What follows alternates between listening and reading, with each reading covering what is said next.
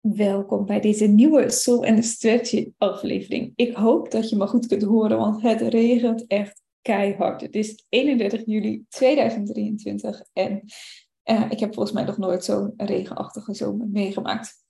Uh, maar goed, laten we beginnen met de podcastvraag voor deze aflevering. Ik voelde namelijk dat ik jullie de komende uh, podcastaflevering een vraag wil stellen. Kort en krachtig en voel maar wat er als eerste bij je opkomt. Wat ben jij aan het uitstellen? Dus wat ben jij aan het uitstellen? En misschien komt er gelijk iets naar boven en denk je, ah ja, dit is wat ik al zo lang aan het uitstellen ben en dit heb ik echt te doen. Of het nou privé is of voor je bedrijf is. En kijk eens wat je daarbij voelt. Van hé, hey, waarom ben ik dat aan het uitstellen? Wat houdt me daarin tegen? Is het angst? Is het geen tijd denken te hebben? Heeft het een andere reden? En misschien komt er niet gelijk iets naar boven, maar doordat ik je meeneem in een aantal voorbeelden, dat je dan eens voelt van, oh, maar daar zit hij bij mij op dit moment. Wat mijn ervaring namelijk is, is als we dingen uitstellen, neemt het de ruimte in beslag. De ruimte in ons veld, in ons energieveld, in ons leven, dat dat elke keer maar in ons hoofd rondmaalt. Oh ja, ik heb dit nog te doen. Oh ja, weer niet gedaan. Oh ja, ik had beloofd aan mezelf dat ik dit zou gaan doen en ik doe het niet. Dus het creëert onrust neemt ruimte in, creëert onrust. En ook alsof je elke keer tegen jezelf zegt, ja, dat heb je dus niet goed gedaan. Je hebt het nog steeds niet gedaan. Je hebt het weer uitgesteld. Dus ook voor de vertrouwensband tussen jou en jezelf is het heel helpvol als je de dingen die je hebt te doen ook echt gaat doen. Dus ik hoop dat deze podcast je mag inspireren, motiveren en in actie uh, brengt om datgene wat je uitstelt ook echt te gaan doen. En ik geef je even een aantal voorbeelden op verschillende lagen. Als je mijn podcast al vaker uh, luistert, dan hoor je me vaker praten over soul en strategy. En eigenlijk de stap die daar nog voorkomt, self-care. Pas als jij goed in je energie zit, zal je bedrijf stromen. Als jij niet te lekker erin zit, zul je dat aan alles merken. Zul je merken dat het lekt. Hetzelfde met als jouw bedrijf en jouw leven niet vanuit jouw soul, vanuit jouw soul mission is ingericht, zul je ook merken dat je op uh, termijn gaat leeglopen. Dat je geen vervulling gaat ervaren, dat je net niet doorzet wanneer je door hebt te zetten in het ondernemerschap.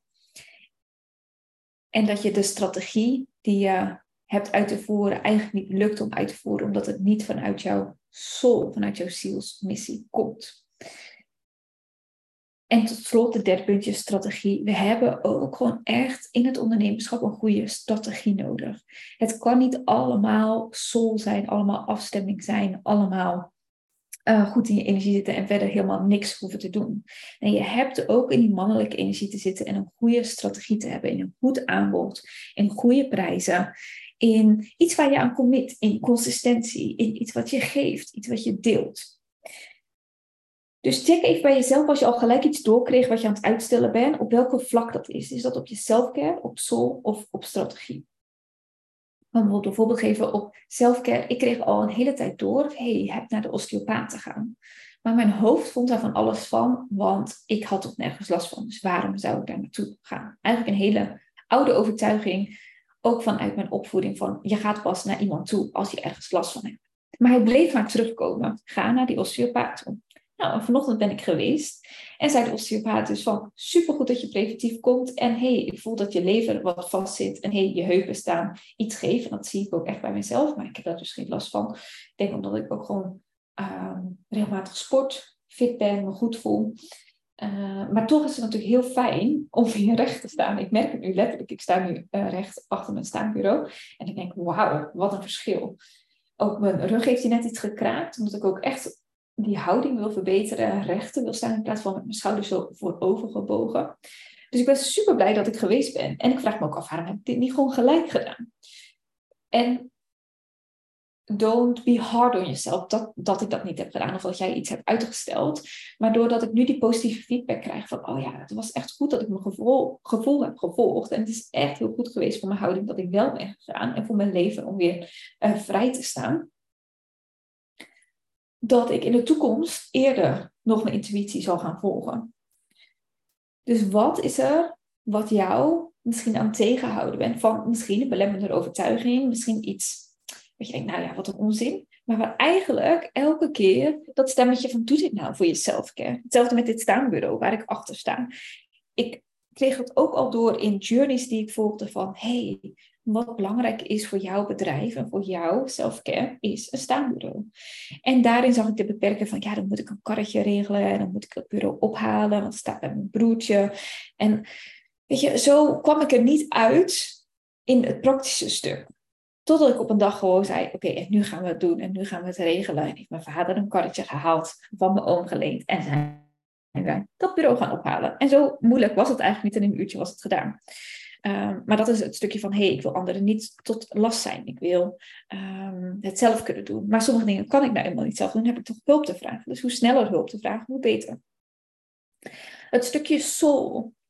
Wat is het wat je daarin aan het uitstellen bent? Voel maar even van hé, hey, misschien vraagt jouw soul mission wel om meer klanten. Vraagt jouw soul mission om meer bereik.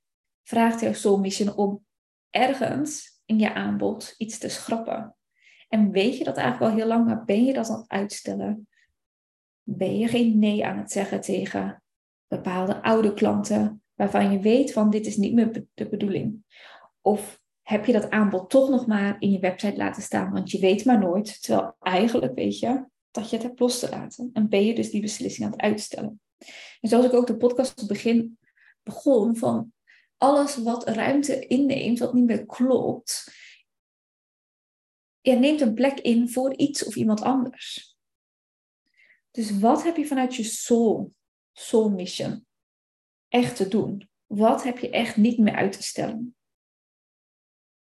Misschien is het wel een keer een gratis online sessie geven. Voel maar eens wat er naar boven komt. Misschien is het wel meer meebewegen met wat je klanten vragen. En juist iets aanbieden specifiek voor wat er naar je toe komt. En de derde waar ook een stukje uitstel op kan zitten, is de strategie.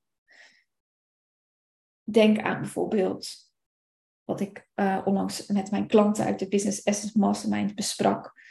Want die wist al eigenlijk heel lang, oh, ik moet echt plug en pay gaan installeren. En ik moet die upgraden naar uh, het middelste abonnement in plaats van het laagste abonnement. Maar haar hoofd vond daar van alles van, want dat kost weer iets van 50 euro extra per maand.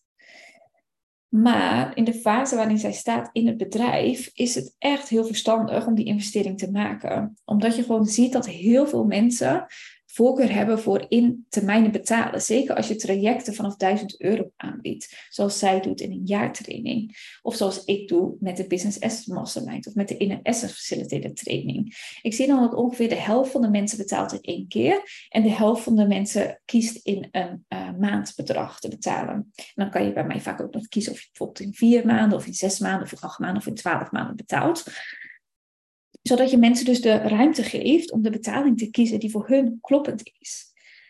Dus het is echt een stukje strategie wat zij oppakken. Een andere klant die voelde ook van, oh, ik heb zo erg die gratis weggever te maken, maar ik kom er maar niet doorheen. Ik doe het maar niet. Ik ben hem aan het uitstellen.